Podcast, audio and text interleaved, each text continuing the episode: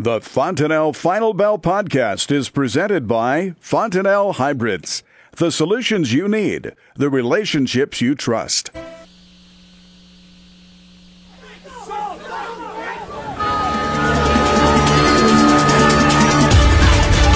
Good afternoon. Welcome to the Fontanelle Final Bell here on the Rural Radio Network. I'm Susan Littlefield. It is a Friday. It has been report day.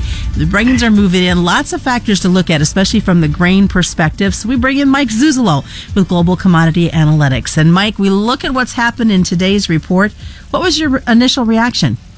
You know, I think there was twofold, Susan. I was a little bit nervous um, that the trade was expecting a ho-hum report, especially given the pace of our harvest in the corn and to a lesser degree the beans, but especially the corn. And so I was a little bit more nervous about downside price exposure than I am normally. But also, I was also in the mindset that we have not had a very good track record of the last quarterly grain stocks report when it comes to March and July and at the end of June. And we had a situation in March that December corn, for instance, right before the report or right around the report closed around 390. By the middle of April, it was down to 376, 375, so it lost 20, 25 cents. Same thing in June. We were running about 350 at the end of June. By the middle of July, we were running at about 335, 336. So not a large slide in prices, but just not a good reaction by the trade. And so that got me into the mindset with producer clients and subscribers that what makes a market rally it's demand rationing what creates demand rationing and the need to demand uh, to ration demand and that's tighter supplies and that's really what it's what it was about Friday and they, the USDA moved in the same direction or similar direction that they were in March and June and that is they added to the supply. So it takes away the thunder so to speak the bullish food uh, in in a in a way of you know kind of looking at it visually. It takes away the bull's food to be able to take markets higher, and I think that's exactly where we sit at the end of September here with a more vulnerable October uh, than probably what we could have had given what type of price action we've had the last couple weeks and how we were starting to build a positive momentum. So we, we slipped, I think, in terms of momentum and sentiment, Susan. I think that's really how I'd classify it. And you, you sent out a uh, kind of a flash of the quarterly grain stocks, and I, I found it interesting. One of the comments that you talked about was wondering if the early harvest had anything to do with the corn stock numbers that were announced. Yeah, this is where in the soybean analysis by USDA that the head of NASS sends out to all the analysts like me, or most of the analysts like me, they, they send out their PowerPoint presentation of what they presented to the Department of Ag and the USDA administrators, and, and they, they raised essentially the 2017 soybean crop. They went from a 395 carryover to a 438 carryover on a production increase. And so that explains why the soybeans came 38 million stocks number and was on the top end of the trade range and was was above the median of the expectations. Corn, you can't say that, and I think this is where it goes back to the harvest progress.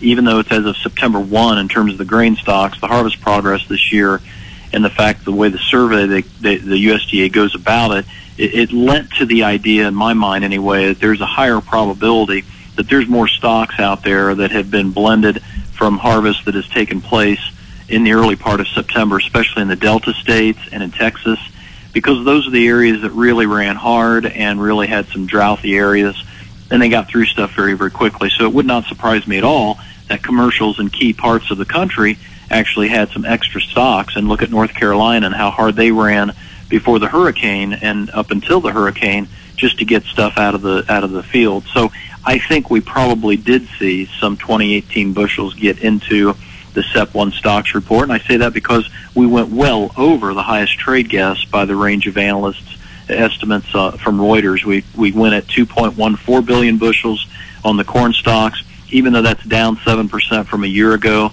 it's still, it was still about uh, 100 million bushels higher than what the highest trade guess was. So that 100 million bushels, I would think maybe could be 2018 supplies.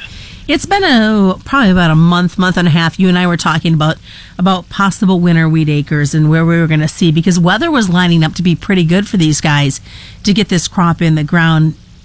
wasn't really talked about in this report today. We're going to have to wait until the December report?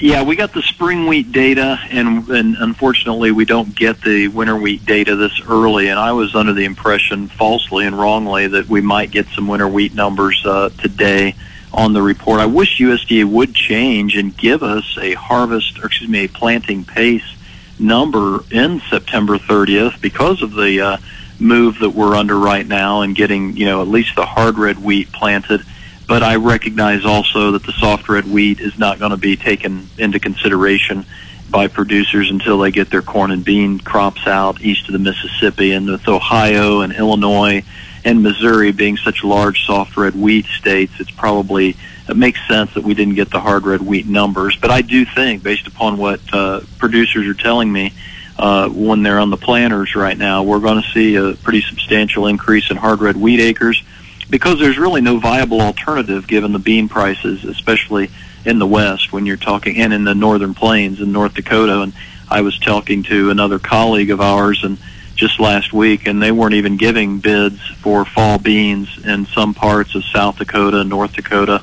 And the bids that were being given for fall were as much as two dollars a bushel underneath the November bean price. So I think acres and spring wheat that we saw today make sense because there's not a lot of alternatives at this stage if you can't get a non-GMO or specialty crop contact contract. Lots to think about as uh, we continue on this harvest, and I know we're running short on this first segment, so I can't jump in the question, but we do have a listener question we are going to bring to you in regards to the soybean acres and maybe some optimism. They had a question for you. So stick around, folks. We, of course, have the Fontanelle Final Bell going on. Mike Zuzolo is joining us with Global Commodity Analytics as we look first at today's report coming out. We'll dive into the happenings on the livestock side as well and look at some other factors that we're seeing within the grain market. So stick around on this Friday. It is the Fontanelle Final Bell on the Rural Radio Network.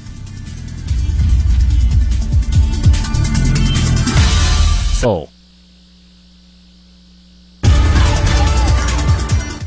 Welcome back to the Fontanelle Final Bell here on the Rural Radio Network. I'm Susan Littlefield. Mike Zuzolo is joining us at Global Commodity Analytics. And I kind of let Mike in on what the question was. We did have a listener, Mike, that was wondering because of the soybean market, and we've had so much negative talk about soybeans, but he was looking at the optimistic side of it, knowing that South America's running out of beans for sale. They've been purchasing beans from the U.S. to sell to China.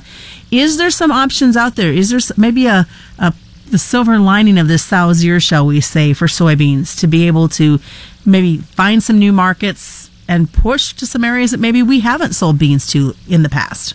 I think there is, but it's a matter of timing. And I would say you're right. We had the situation this week where Argentina has been buying U.S. beans, and we've been wondering whether this is because of China. And sure enough, we got the linkage where China was turning to Argentina. They're turning to Argentina mainly because Brazil's not going to have a lot left after Thanksgiving, Christmas time period. So just by the linkages there, we can say that the Argentine beans are either going to be shipped out to China – and Argentina is going to crush U.S. beans, or there may be some U.S. beans that get into China through Argentina outright. And we also saw on Friday morning that Taiwan came in and bought over $1.5 billion worth of Iowa and Minnesota soybeans in terms of contracts and commitments over the next two years. See that, and then all of a sudden you see the prices found support at that 820, 810 level, those old lows from back in July, August. So I think there is a demand low in place when it comes to the soybeans.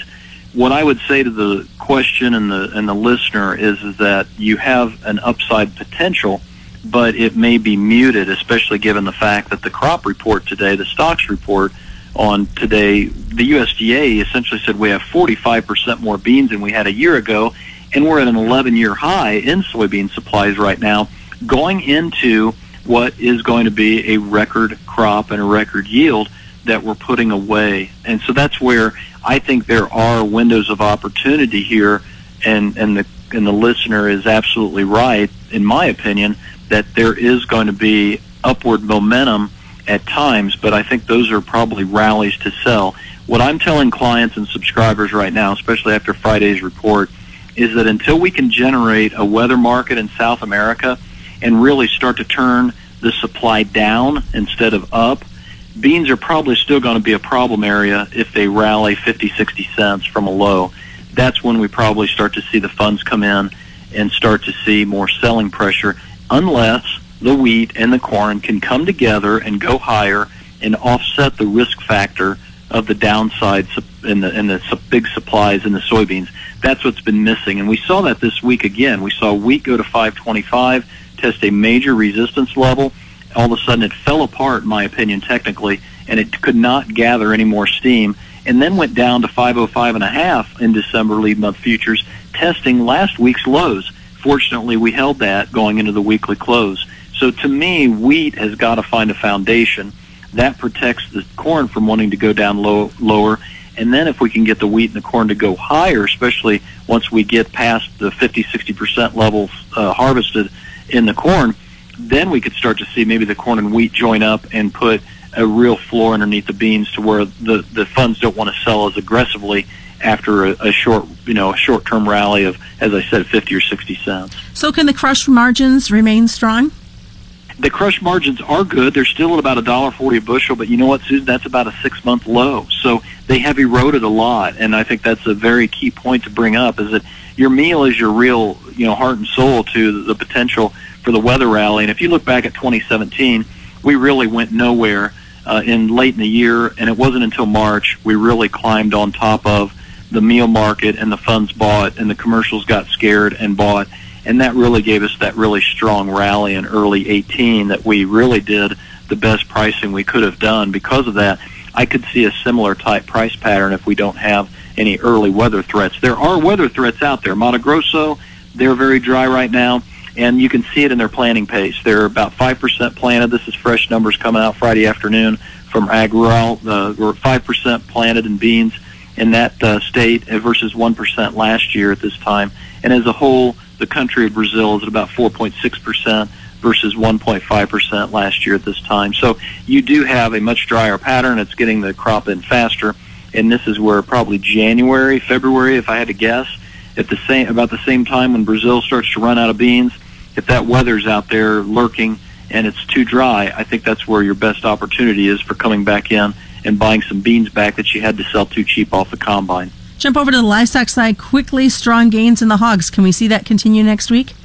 I think for, uh, to a point, yes. I mean, we, we continue to see new African swine fever. We don't know what the demand side of the equation in Asia is going to be. Are they going to turn away? Remember the dry milk scandal in China where the substitute from Australia came in and just stole all the market, and that was really beneficial. That's what we'd like to see in the pork sector here. What is the best way for folks to get a hold of you, Mike? Best way is go to globalanalytics.biz and sign up for a trial. Otherwise, give me a call at 866-471-2588 and let me know what your needs are and how your individual operation works. We'll see if we can't help you. That's the Fontanelle Final Bell on the Rural Radio Network. You're listening to the Rural Radio Network.